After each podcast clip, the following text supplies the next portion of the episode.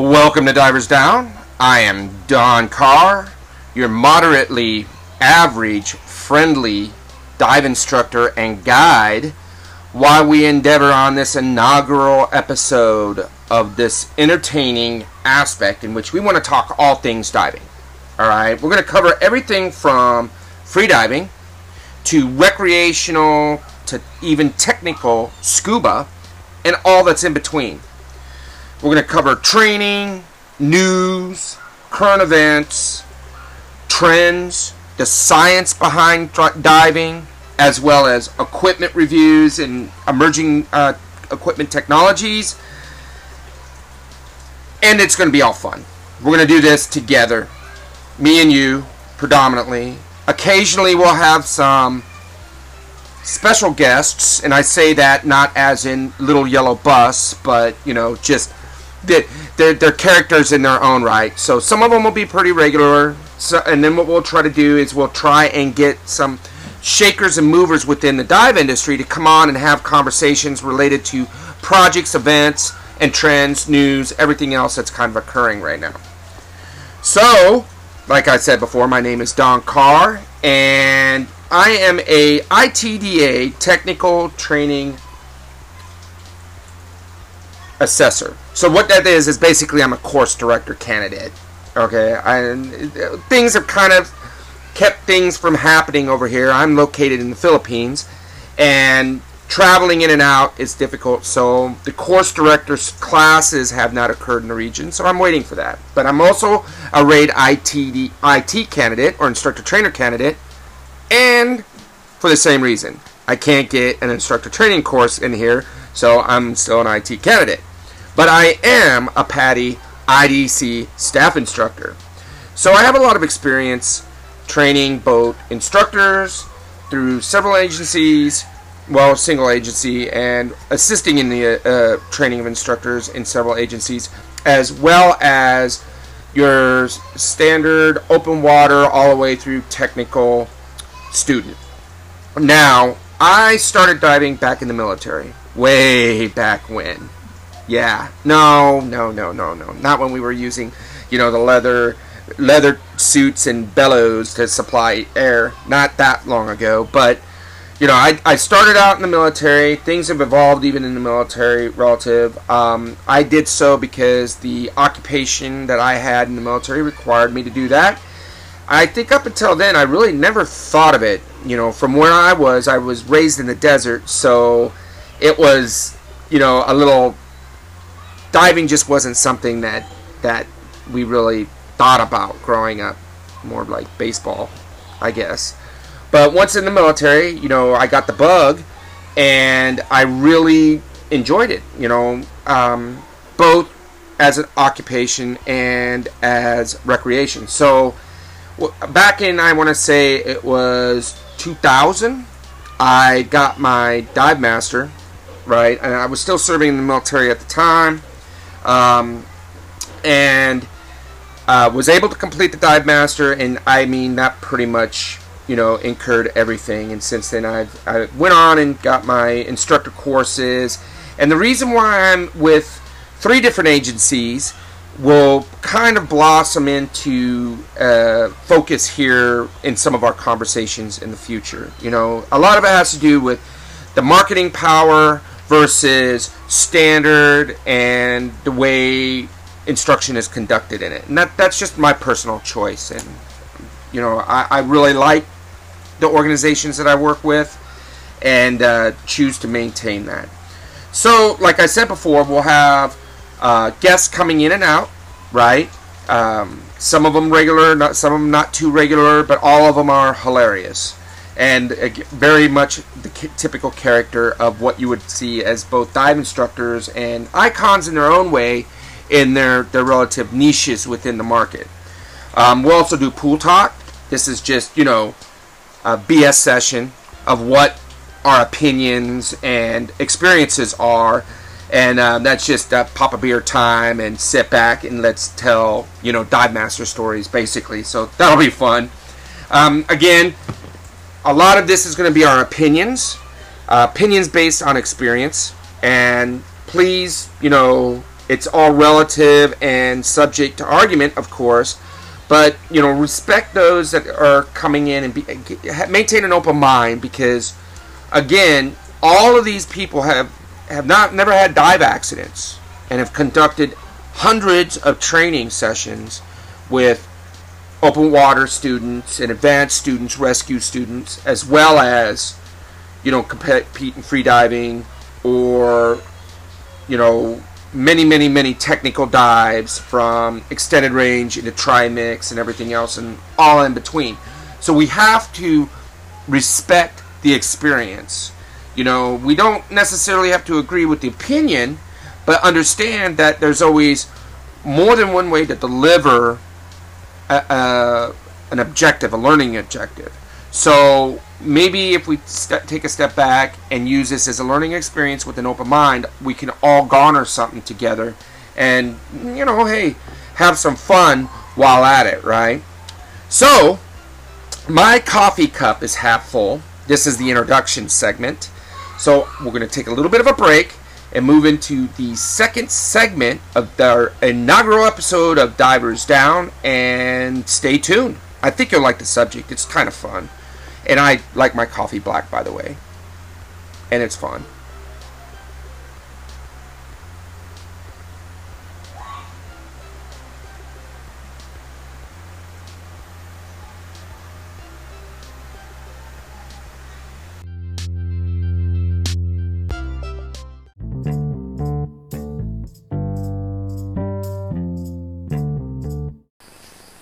Okay, full cup of coffee. We are back for segment two of Divers Down. You know, soon we'll have sponsors, and it'll be cool to be able to say this segment's been brought to you by. So I want to preface preface this one, right, with the understanding that we are not professional um, podcasts, bloggers, or whatever we call this, podcasters, right?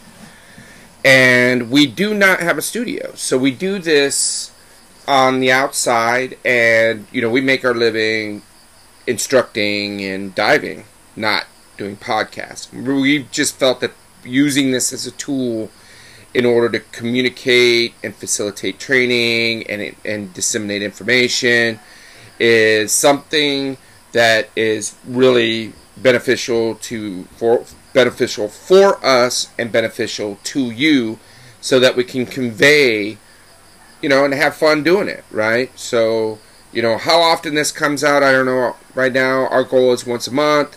If we can get it to once a week once we get things snapping eh, that'll be really cool. But right now once a month. You know somewhere around mid-month is probably what we're going to do. So if you hear roosters in the background and all kinds of other stuff just understand yeah, we're not pros, man. Nah. And uh, we live in the Philippines. So the national bird is, yep, the rooster. That's not true. Nah, it's um, the Philippine eagle. But anyway, so let's talk about gear, baby. Yes, gear. You know, one of the biggest things in every one of us, if you dive often, you know, that you know you have different classifications of divers. Really, you know, on the recreational side, you've got those those that dive three, four times a year, weekend divers. You know, avid, gotta go get my fix three times a week divers. There's even those that can get out there and do it daily. You know, but um, so a lot of us have seen the gamut as far as as gear setups and types. And kind of what I want to discuss right now is appropriate gear setup. All right. Now, I am not adverse to technology and advancement. In fact, I promote it. You know, let's preface this from the get go. We, as a sport, evolved based on new technologies. That's how we get moving forward. That's how we we progress in it, and it becomes safer. It becomes more cost effective to a certain degree and you know more convenient you know through the evolution of technology the the uh, uh, the implementation and introduction of new technologies So you're not going to see me as one of those guys that's going to be like, oh no no no, you shouldn't do air integrated computers and stuff because you know what, the technology is moving to where in the not so distant future, that's going to be the new standard. All right, especially on the recreational. So, but what I want, I, I want to talk about the amount of gear that we use and gear configurations and why that's kind of important. All right. So when we talk about gear configuration and you know our our list, there's a viable concept, the minimalist, right? That is very appropriate when applied to all aspects of diving. And we're going to break it up. We're going to first talk about recreational, and then we're going to talk about technical. And in recreational, you know, we have this habit as, especially when we're kind of in that intermediate to new advanced stage, right? Right. I, was never really, really before I got, you know, I was a for a long time before I got into the the um, professional side professional side of things. So so you know, I I, I got I, first hand first hand look and and. Uh, of how people are setting things up. And I always, I did on a boat, my little gimmick, my little dive master's dive master's gimmick. Mine was, mine was, basically, basically as little as possible, jump in the water, jump in the water, on the raft, do whatever, do whatever. That's it. That's right. Right. So I mean, so I mean, board shorts, t-shirt, t-shirt, you know, back plate, DIR, DIR, you know, black back plate, back plate, and you know, simple, you know, simple uh, regulator uh, set, regulator bam, set, you're in the water, you're in the water. That's it. That's it. No, no bells, no whistles, no whistles. You look at some of these doctors and they gotta buy and they gotta buy the next best thing, next best thing. You know, they're talking about they're talking about advanced redundancy, redundancy, recreation, recreational, and it becomes it's almost a borderline hazard, hazard here, guys. Right right? You know, you don't need, you, know, you don't need a lift bag, a lift bag and two reels, and you know, and you know, and you don't need, and you don't need, you don't cutting, five cutting tools, and you don't need, and you don't you know, need all this other, this other hyperbole goes in, with in with, uh, uh, not hyperbole, not hyperbole, all this other, all this other junk, junk kind of goes, that kind of goes on. What you need, what you need to take on that dive is, is what you need, what you for the dive, for the dive, literally, literally, okay, okay. So, so here's my, here's my, I'm going to give you an example. Here is my travel. My, regulator, my regulator set as it has a long hose on that's it. and that's it. I have a, I have a, you know, you know, the uh, air inflating, air inflating hose, inflation hose. I have a, I have a, a central transmitter for my D4i, right, right, and that's it, and that's it. There you go, there you go. Um, um, I choose the long hose because we teach in Hogarthian and it's all muscle memory like that, but it's stuff like that, but it's very streamlined. I had my BCD is a is a X backplate, so it looks like an X. It's an aluminum and it's all hollowed out, and it has an 18 pound wing on it, so it's very small, very light, very light. Okay, and it's got okay, and it's got an air tube. That's my Octo. That's my second. So so everything's very light, integrated weight pouches. Um, I can get in, and, out of the water with it. It's it's packs easy. And other, and other than that, I wear my and if it's a non-photography dive, I wear only my dive computer and my DSMB and finger reel goes. I trail that on a D ring. I don't like things on my side. So, and one cutting tool, and I use one of those small little Z knives. And that's literally all I take. So it's simple. And um, now, of course, if I'm in doing photography, I've got the camera, some systems, um, and uh, oh, I, the, one other thing is I do have a small torch or um, flashlight that I put in Ranger bands up on my DIR. So I do have one lighting device that I use on a recreational, just in case I want to look under for crevices and look for something. But other than that, I don't I don't take anything else. All right. So this is what I'm I'm trying to tell you is we don't need a lot of things. We don't need to overweight. And overweighting is actually one of the biggest problems and issues that we see in recreational diving today. So taking the time you know, we plan our dives, at least I hope we do, we plan our dives. In that plan should be our gear configuration and set up. Okay, these are habits that are developed out of tech that are brought in to the way we teach our recreational. Now, I say we. Um, that that's with Poseidon Deepwater Outdoors. We're, we are pr- predominantly an ITDA, and we do teach RAID and some PADI. We're not a PADI facility. Uh, we're an ITDA dive center, right? We're a RAID dive training facility, and we're a RAID dive center, and we teach a higher standard relative to streamlining, a minimalistic approach, and ensuring that you know buoyancy is key and focus along with the golden rule of you know never hold your breath so you know gear configuration is important at that level teaching it at you know, you know new diver level is essential uh, we also teach you know i prefer uh, back plates even my recreational setup to my dive, and it has to do with muscle memory and configuration.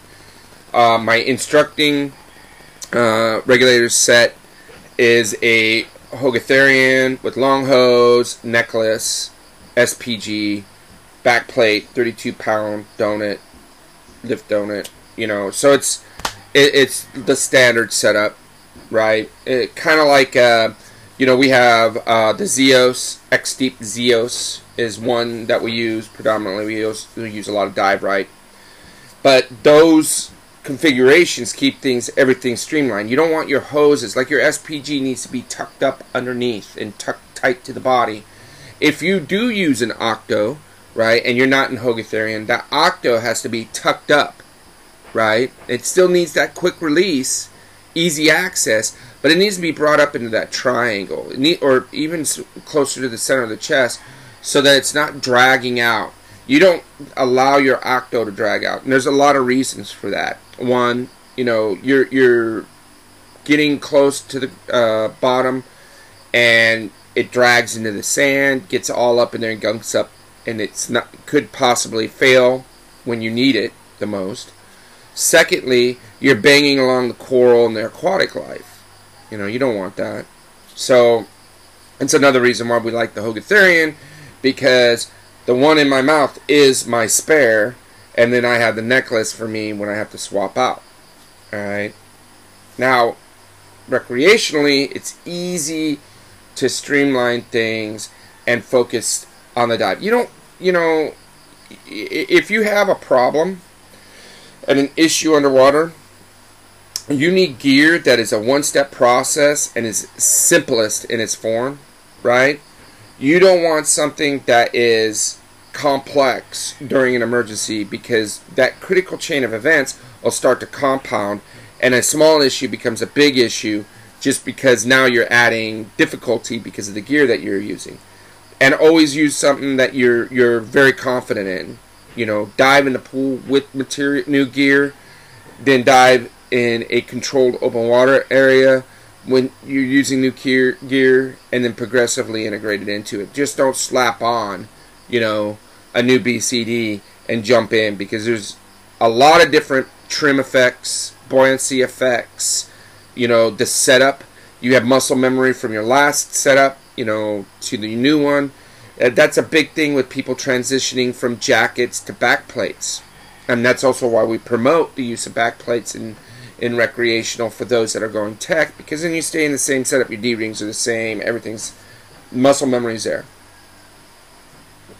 That coffee's good. My my wife gave me some pour over. You know that like Korean style pour over. I love me some good coffee. Tech. Now, absolutely. You know that is the minimalist, uh, the the ultimate minimalist approach. And I know that almost sounds like an oxymoron when you t- start discussing it because when we think tech, we think, oh my gosh. I mean, I've seen pictures of tech divers that are, un- you know, just piled on with gear, you know, 15 lights and all this, you know, setting things up correctly, streamlining everything, organizing it, and only taking what you need on that dive. Now, especially in tech, it does from even from a dive to dive will change because remember in tech diving we're uh, mission orientated. The dive has a purpose. That going that deep, you don't just do you know you don't promote it to do it just to do it. You know we do that sometimes in training because we have to meet certain standards. But once we're trained up and we're we're diving as a team, that team has an objective and you're diving that objective. So in that plan, gear configuration is essential. Uh, a minimalist approach as well as similarity and you know everybody having the same not I'm not talking about you know you, you don't have to go to the extreme like some organizations where only certain brands are to be used, right? What I'm saying is if you're going to do it DIR, do DIR configurations, right? And it's a must in Hogarthian. That's just the standard. And making sure that equipment is placed essentially. For instance, you know, all lift bags are in the same place, right? All cutting tools are in the same place. That way, when you have to react with somebody or a buddy comes and helps you, they know where to look for gear. That's key. If there's some specialty gear that uh, everybody needs to know where who has it and where it is. You know, uh, lighting, light sourcing. That's another one. Everybody, everybody configures it because not only does it help that, that you have an open discussion on trim, but you also have an open discussion of where location is when we have to assist each other. Now, most of the time we're diving and planning that dive, you know, as self-reliant as possible. But we need to help each other out in emergencies or in difficulties as well. You know, if you're doing extended range and you know um, the narc monster comes up knocking on the door, sometimes you get a little confused, and if you see somebody looking around and then you realize oh they're looking for their light and you can help guide them to their light, it reduces stress, right? So other factors in your gear, right? servicing, servicing, servicing. Gear must be maintained. It doesn't, you know, if you guys just think that gear is something that you're going to use, do a quick rinse, and throw it in the closet, and there's no, you know, nothing other than that is occurring on it, you're, you're actually setting yourself up for failure. And it is apt, especially with your regulator sets. Remember, you know, this is life support equipment. We're in an environment that we're not evolution, you know, evolutionarily adapted to. So, you know, we're in this realm dependent on the gear that we're using to support our life systems. It's essential that the, that gear gets in there annually, that all batteries are that for things that need batteries, those batteries are are tested and reviewed before a dive. That you know your regulator sets are done annually. You know, go get it. They need an annual checkup too, right? Those O-rings rot out. You know, I'm I'm thinking there's maybe one or two environments uh, in uh, where I'm from in the U.S. Right that you might be able to push it a little extra than a year, but in most dive environments, between the, the weather conditions help compound, you know, the the breakdown of O-rings and everything else. So you know that type of maintenance is critical and is essential. So you know, get your stuff serviced annually. Now remember, all gear needs to be simple. All right, simple. If it's not there's some things inherently that has complexity. Your computer is one of them, right? But you know you should have been working with your computer in um, dry scenarios and then mock mock dives so that you're efficient in that. Okay. Now for me, I dive a Suunto D4i on the recreational. Uh, my side mount, I have a ratio, and that is all air integrated. Um, on side mount, I choose I trust it enough, the technology enough that I choose that I'm uh, air integrated.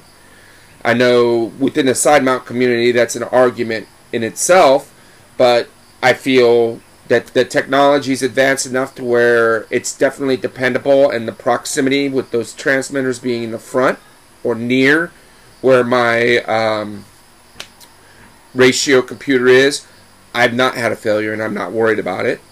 And then I had two shear uh, non-air integrated Shearwaters that I use in my tech. All right, those are the computers that I use, and they vary. Now, hands down, the most complicated one is the ratio. And my learning curve on that bad boy, I think there's still some things that I'm learning, like magnetometer and GPS. I haven't even really got into those yet, right? And yeah, they got them, and uh, you know, so but I had to take hours to study the thing and learn it before I even got it in the water to use it. Uh, the same with the Shearwater. Now I had a learning curve. My regular dive buddy, who's also my, one on my tech team, he is an avid Shearwater guy as well. You'll meet him in uh, probably the next segment. Um, he is the one that taught me how to use the Shearwater. And he helps me still with it because it, it, part of his job on the team is all the technology side, so like updates and stuff like that. He makes sure that everybody on the team has the latest and greatest, and everybody's working with the the updated algorithms, etc. So, and that stuff's important too, especially on the tech side, making sure those little odd and the guy that's in charge of the logistics, and we split our logistics up in two, right? We have uh, the the technical logistics, like the computer updates and ensuring that the equipment for um, our gas uh, analysis are is you know current uh, charge batteries, O2 sensors are good, etc right? Um, see, he's also a CCR guy, so he's very, very detail orientated, and um, that's good. Uh, the other part of the logistics is the actual physical, getting the boat, coordinating the boat, getting the gas, getting the mixes, etc. Um, our guy that I was just talking about that does um, all the tech side, he's also uh, an advanced gas blender, gas blending instructor so he does a lot of our our blending as well. Of course, we all test our own individual gases and where they're present during blending, but you know he is in charge of guiding that. That's his section. All right. So you you want to make sure you know that you, you you know the gear because of the complexities of it and even in nitrox you know you, you need to be testing your, your stuff too so you need to know that gear um, you need configurations, standardized things, right? Placement, storage, all these are factors. All these are factors involved in gear. Now, I know when I go online and I look at like uh, Diver Supply, right? It's almost like the Cabela's or Bass Pro for scuba divers, and I want like everything, right? But the reality is, when you're buying material, I want you to think about this. Instead of collecting stuff that's just going to have dust, when you, like my DSMB and my reel setup I've had for a long time, and I, I like it, and it's not an expensive one. It, it, they're, they're, it's a cheaper, uh, ex, well, no, not cheaper. XS Scuba is okay, but, you know, uh, I do have a Halcyon that I use tech side. It's large DSMB, but I don't use that recreational. I've got a nice six foot DSMB that I use on a f- aluminum finger reel. A really cheap setup. Had it for a long time. So sometimes I start thinking, oh, I want to replace this. But then I look at it with the, the sense that whatever I'm going to buy is going to replace not something that I'm just going to add to my my you know collection of whatever. So if I bring something new in, in my mindset, it's to replace something that I'm removing. So if it's not broke, and if it doesn't need to be replaced, and if it's not something that needs to be, you know, uh, that's totally outdated, why bother? You know, it's something I'm familiar with. I know the ins and outs of it. I know how it's going to react. I know it's, you know, it's got a small lead strip in it, so I know what its uh, buoyancy issues are, deployment, everything else, right? It's one one skill that I have mastered that I can do regularly, no ifs ands or buts. Just because something comes out that looks cool, like you know they got these new ones with little dolphins and you know uh, manatees and all these things, as cute as they may be or gimmicky as they may be, it's just not for me. It's not what I don't need that, and I like what I got, and I don't need the the latest and greatest. You know, I save my money and use what I use, and I suggest and I recommend that you do the same. You know, always stay in tune with what's coming out because there are times where algorithms change in your computers and it's time to upgrade or you know new technologies come out in regulators right? And it's time to upgrade. Things get worn out. We need to replace them it's time to upgrade. But wait for that. Because you know just because there's a new BCD that comes out, Jacket style BCD, that makes you look like Ricky Recon or you know like a, whatever, uh, you know some contractor out of Afghanistan doing the the SEAL thing, that doesn't necessarily mean it's for you, man. Right? Simplicity. That's what I'm saying. All right, we'll wrap this one up. So I'm going to move from coffee to tea. Yeah, I gotta admit, there's a lot of sediment in that one, but it was good, robust. So I'm gonna go get me some tea for the next segment, and then we'll dial in and talk to our co-host.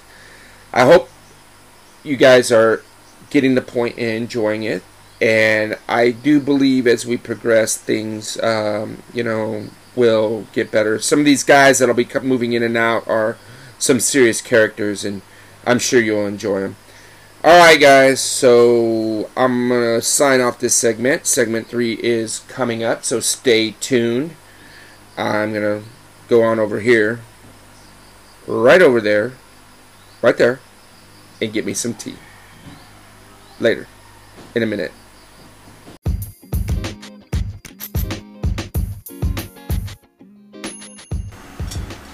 Well, that didn't work. Didn't work at all. So this segment was supposed to be our pool talk, where we get people or other co-hosts to call in, but we're having serious technical difficulty. Part of the problem is our uh, interconnect connection here, where we're at in the Philippines. We're on Busuanga Island, where it's grown. And soon we'll be over in Cebu City, which will have better infrastructure for this kind of stuff in the meantime, we just got to deal with what it is, and we're going to adjust off of it, and and we're going to conclude this with just a little bit of a uh, uh, a talk about agencies. Um, yeah, on the fly. Wow. All right, so we're going to do the agency talk on this segment, and we'll close the show out with this one. I really apologize, guys, because the pool talk session I think you guys will really like going forward. Um, this is where instructors what what the pool talk is that format is meant to be is during pool sessions instructors have a better conversation and tell the stories and everything like that during our closed confined water sessions it has a tendency to be more of a talking and and get to know each other kind of thing. That's really why uh, we we entitled it. You know we, we were thinking about things like you know debrief and stuff like that but really, in the grand scheme of things, that whole get to know each other period is always in confined water applications in the training. That's where you have those talks. That's why we call it pull, pool talk. And I really apologize, guys, that that, that, that that didn't work out. But we'll conclude this up with a talk on agencies. Mm, I was going to get some tea, but the wife had brewed me some actual brewed coffee in the Philippines, you get one of two things. You get some stellar coffee because they grow a lot of good coffee here in the Philippines, or you get crap. Yeah, like Nescafe Instant or Great Taste Instant, and you get used to it over time. But then you learn to appreciate a good pour over or a French press or something like that as well. And my wife did me a batch of pour over and put it in our Stanley coffee thermos so that I can lock myself away and the kids won't bother me as I do this last segment. Segment 3, Episode 1. And for the inaugural, it's just, whew, it's been crazy. All right. Mm, that's good. So, agencies. This is one of those things and those those taboo topics, right? And you have to be careful when talking about this because to be honest, professionally and as a professional, we don't bash other agencies. And and let's be real. Let's let's first talk about the agency concept and the argument. All right? And to be honest, all agencies are regulated by a universal set standard. It's a minimum set standard that's followed by all qualified certifying agencies. So really, ultimately, you're getting the same minimal instruction, required instruction, from every agency that you go to. Alright? So, with that mindset, a lot of people will sit there and tell you that it's not so much about the agency, but it's really the instructor. Okay? And that's true. Because to a certain degree, you know, shopping for a quality instructor for your education is important because you got to be able to connect with the instructor. If you have personality conflicts, or the individual just has a bad attitude, or you know, poor delivery, or you feel like you're not getting the biggest bang for your buck, right? Because there's a lot of there's a lot of you know centers out there, centers out there, points of education, that all they're about is you know they're trying to push you through because it's all about numbers, about number, right? Well, well, like if you come to any of any of the, instructors that are affiliated affiliated with me or around me, around me. I, mean, I got a few friends that have that they'll push that three day, three day dive dive certification. So most of us are all on five days. It's going to take you about going to take you about four to five days, five days to get a dive certification. Dive certification. Most of us, most of us, uh, especially uh, those that are ITDA or RAID, right? right, are going are to push that gamut, that of the requirements, requirements, performance, performance, and and skill set, skill set of the standard, the standard, and that and that I think is where the argument is. All right. All right. So, so there's agencies, agencies out there, that spend a lot of money, a lot of money in marketing, in marketing, and producing, and producing good, good education, tools. education tools. And in order for them, in order for them to get that money back, they're a little bit more expensive, more expensive, right? Right. As well as, as well as their marketing, their marketing and uh, uh, it's expensive. It's expensive. So in order to get that, so in order to get that money back, you need to need to give give tools to dive centers, dive centers, and instructors, so that they can so that they can turn it over, turn it over quick. Right. So it is. Right. It is. So it is. It is a lot about quantity over quantity over quality. You know. You, you know. You, you can't avoid that. Avoid that part of the conversation and it's not and it's not any one. I'm not going to. There's actually there's actually you know three, maybe four big ones out there that are they do the same thing. You know, you know, and what they'll do what they'll do is. Hey, do all your stuff before you get there, and you know, three days you'll get your certification, which is plausible. Which is plausible, but but you know, even if you let's take ITDA array, even if you do it in advance, you're still probably going to set a minimum of four days with your instructor doing it because the skills and and like ITDA, which is International Technical Divers Agency, and uh, they they cut their teeth on technical, but you know they're now into recreational. Their dive requirements are higher than some of the other agencies a few more dives in order to be certified. Uh, independent. Okay, they have a 10 dive minimum to, for you to dive outside of supervision. Um, open water. That's not including the confined. So you know the standards a little bit different, but they also are moving. To, you know they they, they have. Um, less specialties, I guess is the best way to do it. That, that's the other part of the argument is, you know, the marketing and the money making. Um, to a certain degree, some agencies have a lot of specialties, right? And they make their, their the money for the instructor, the dive centers, and for the agency through those specialties.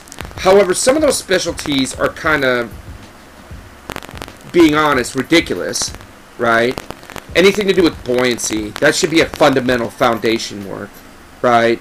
And it's and it's a, a foundation building block on every part. So from open water to advanced to rescue, you're always doing a a build on your buoyancy, whether that's through you know exploring trim and and, and weight or new types of kicking or whatever, right?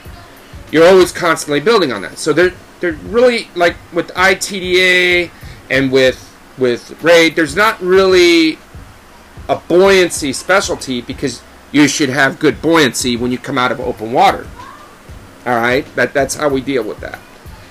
So, you know, right, wrong, or indifferent, some agencies have a lot of specialties so that they can help, um, you know, make make a living for people. Well, you know that really kind of starts a lot of conversation and argument about you know the quality of an agency. And what I'm going to do is I'm going to challenge you. Man, that coffee's good. I'm going to challenge you to think of it differently. Instead of arguing, saying that agency is bad and that agency is good, look at the individual diver. And it's about needs. Just like if you go in to buy a beer, one person has tastes for a beer a certain way, while another person has a beer, taste for a different type of beer because of different reasons, right? Or if you have a car, you know, people might want a sedan for the purpose of one thing versus a truck for the purpose of another. There's options. And you should look at the agency the same way. If you're a recreational diver, right, and although all agencies now seem to have moved into the tech realm, we, we have to admit that certain agencies are more technical diver orientated versus recreational, and some are more recreational diver orientated versus technical.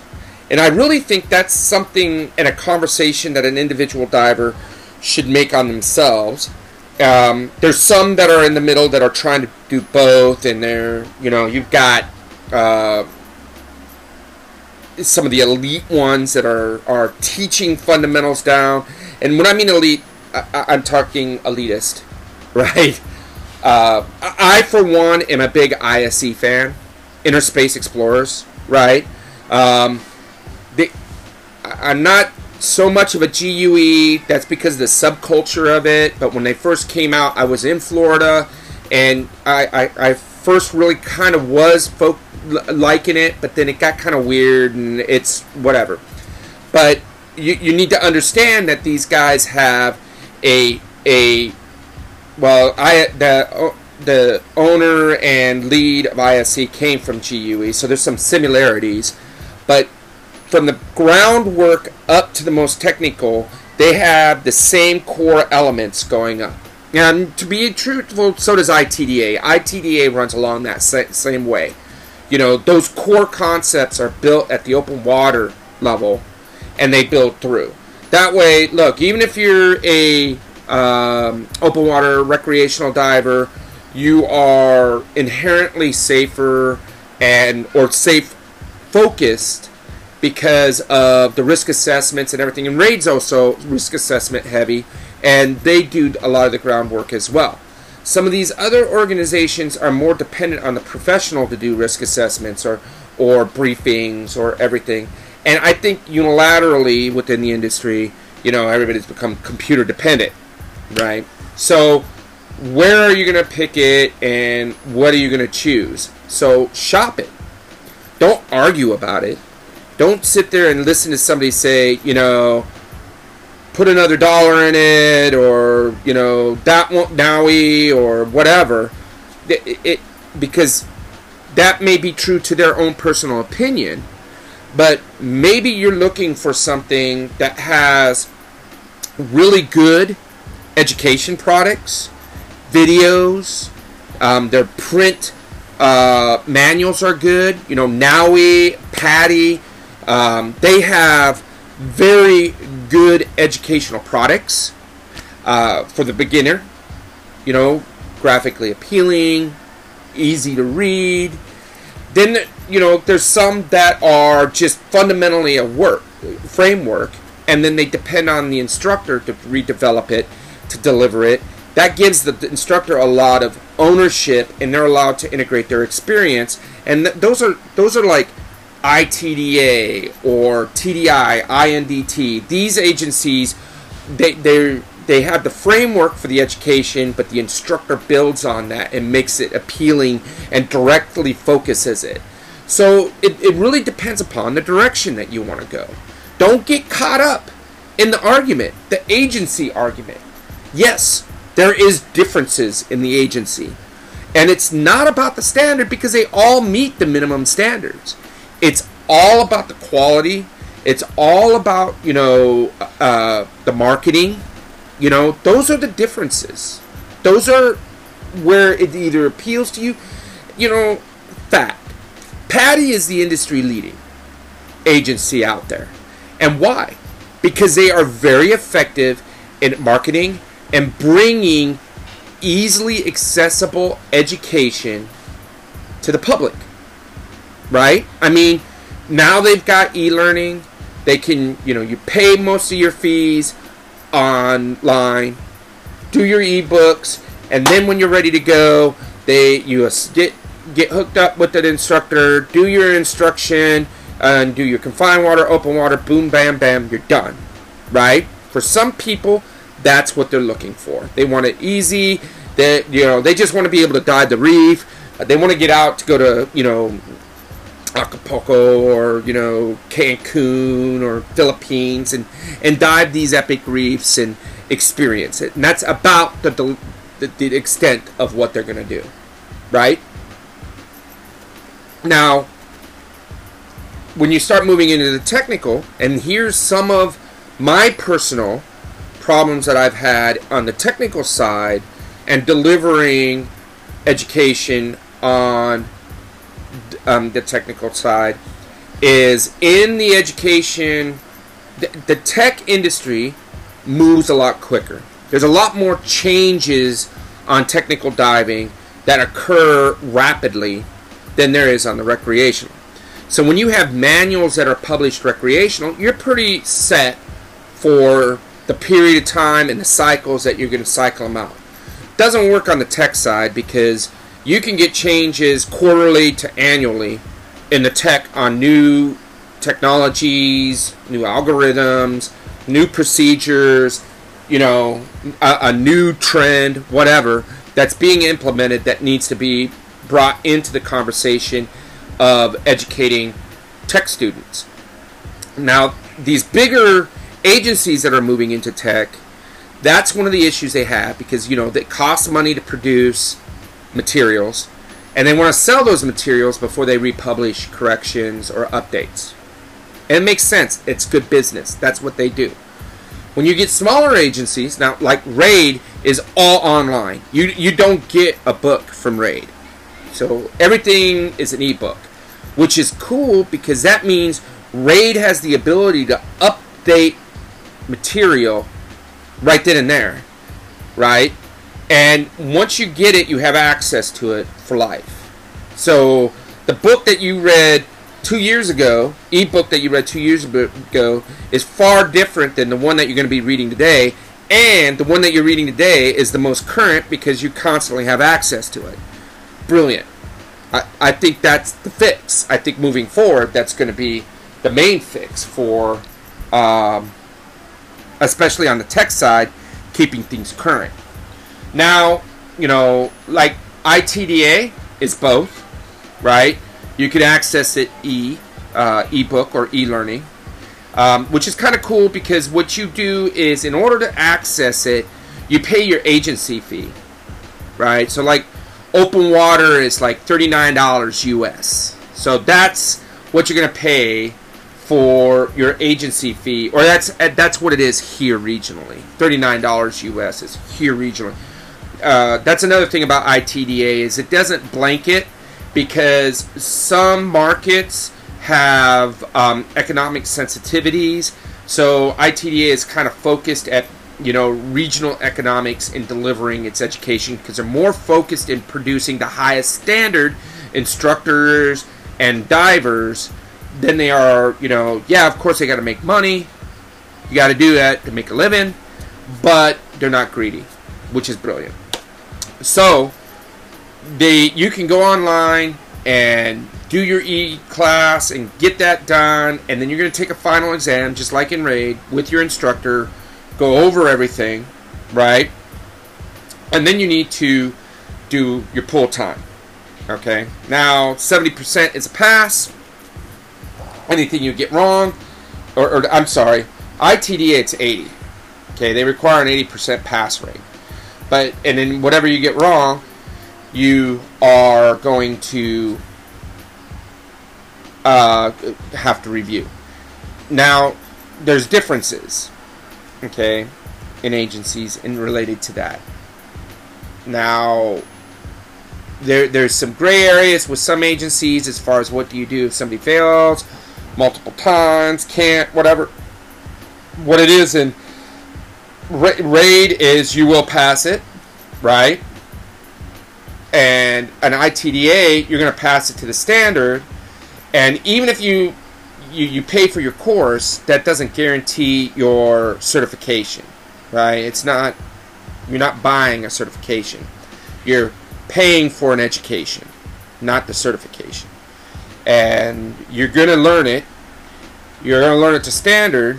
Even if you pass the test, if you can't perform the standards and the time set that you guys agree to, the instructor can limit your or restrict your certification.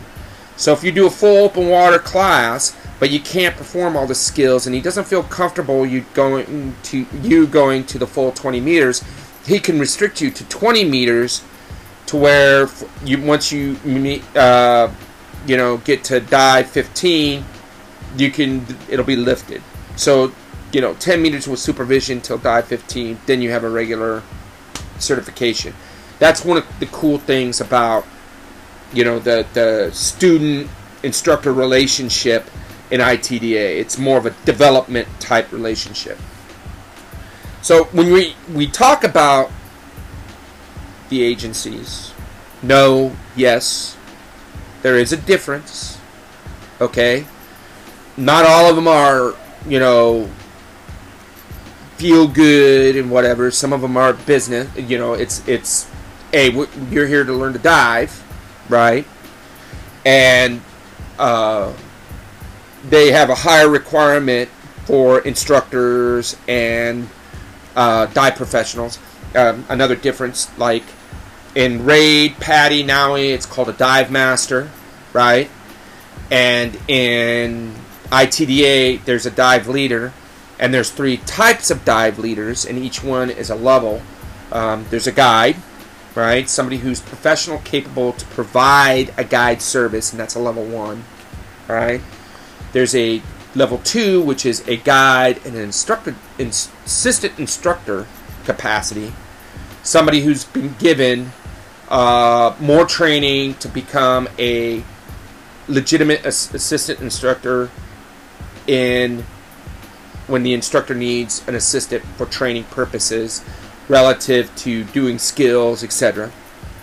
And then there's a level three, which is they actually can teach the first level of any specialty that they are a master at or level three at. So if they are a um, search and recovery level three, a dive leader in ITDA can teach level one search and recovery to certified instructors. And one of the reasons why I actually like this is now at the dive leader, they're learning to deliver and be an instructor. So they're already honing those skills before they go to their ITP or instructor training program and become a full blown instructor. And at the levels and the requirements at a lot of these specialties, we don't have a lot of specialties in ITDA. Okay, we have workshops. Like we don't have a photography specialty. We have workshops that we deliver, right? But our specialties hang around search and recovery, navigation, nitrox, um, deep. You know the big ones. The other stuff like buoyancy or you know drift diving. Those are skill sets that are developed through the education process, right? Experience brings that. Guided experience brings that. You don't need to pay for that. You're already paying for that in dives. So we don't need your money on that. We need you to be available and open to instructing when we're giving you your open water or your advance. See, the advance is different too.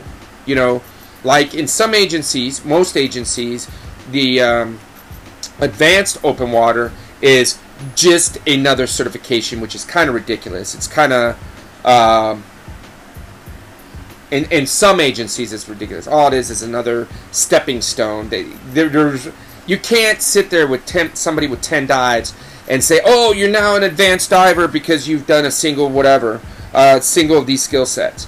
No, like in when you look at the uh, in like programs in RAID or programs in ITDA or INTT IANTD, um, well even SDI, right? They have deliverables, so it's like a progression, right?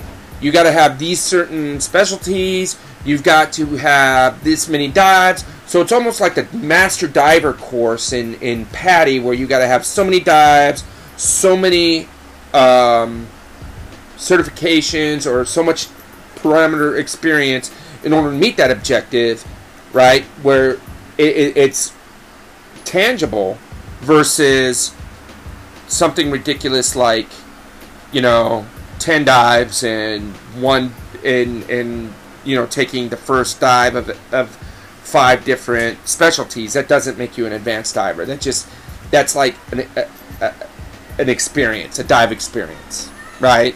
So that might be another thing that you want to look at when you're looking at these agencies is is actually the core curriculum of some of this stuff and, and the standards that they require relative to those certifications. You know, I, I don't, you know, again, it's to each their own. You know, as a dive professional, you know, I my job is to guide people through making choices that they're comfortable with. And if it's not an agency that I'm certifying with, that's fine. But me, if you're in open water, and this is for the professionals out there. If we're dealing, if we're, especially in social media, when we're online and we're bashing these agencies, right? Some of these newer open water divers come in and they really grasp and they enjoy their experience and they're bought into the system. And then when they hear other uh, instructors that they may look up to bashing the agency that they went into, what are we doing? We're kind of self destructing. We're, we're destroying our own, you know, demographic making it where people have a bad image of, you know, the elitism that is within the instructor community. I mean, I got friends that are hardcore PADI, right? Friends that are hardcore SDI, friends that are hardcore SSI. But, you know, to tell you the truth, when we sit down, it's the same stories, it's the same standards, it's the same, you know, it, it's it's ridiculous to fight about it. It's actually ridiculous to sit there and bash people about it. You know, it's almost, I don't know, it's almost, you know, I don't know, it, it, it's just not very professional at all. Not that I'm the epitome of a professional. It's almost racist. Darn it! Racist, I tell you. So, I, I challenge you guys when we're talking about the agencies to just do your research, man. Right? You you're gonna shop for a car, so and you definitely should be shopping for dive centers, not just the agency, but man, you want to go look at the equipment and talk to the people because they could come from a uh, what you perceive as a stellar agency, but you walk into the shop and there's roaches coming out of the mouthpieces of the, the regulators, there could be a little bit of a problem there. So, you know, especially in today's day and age re- related to COVID 19 and some of the safety precautions that we need to do, shop, right? And that's another thing. A lot of these agencies look at some of their, their, their policies related to communicable disease transmission and cleanliness and those standards as well not just the standard in diving. What do they require a dive center to do in order to protect you against the transmission of COVID? That's another one. You know, shop around and look at it. Don't fight. Peace. Wear some tie dye. Have a beer. Relax. All right, guys. I'm gonna wrap this one up. Talked enough. Uh, publish it. Put it up. Hope you guys enjoyed and got something from it. I look forward to the next one. I promise that we will have things uh, set up correctly to do a pool talk the next one. Uh, the next episode, we have already got the plan laid out as far as topics. Uh, we're going to do a topic on situational awareness, and we will have Chris, who is also a fellow veteran. Him and I will be chatting with you guys related to what it, why situational awareness is so important in diving. Uh, we this agency talk was going to be on that one, but we'll also have some talk relative to training, specifically uh, dive uh, open water dive training for the beginners, people who are interested in becoming divers. Give you some tips on what to expect and what to look for, and then we'll do a pool talk, and those will be our three segments. Alright, until next time, stay wet. Peace.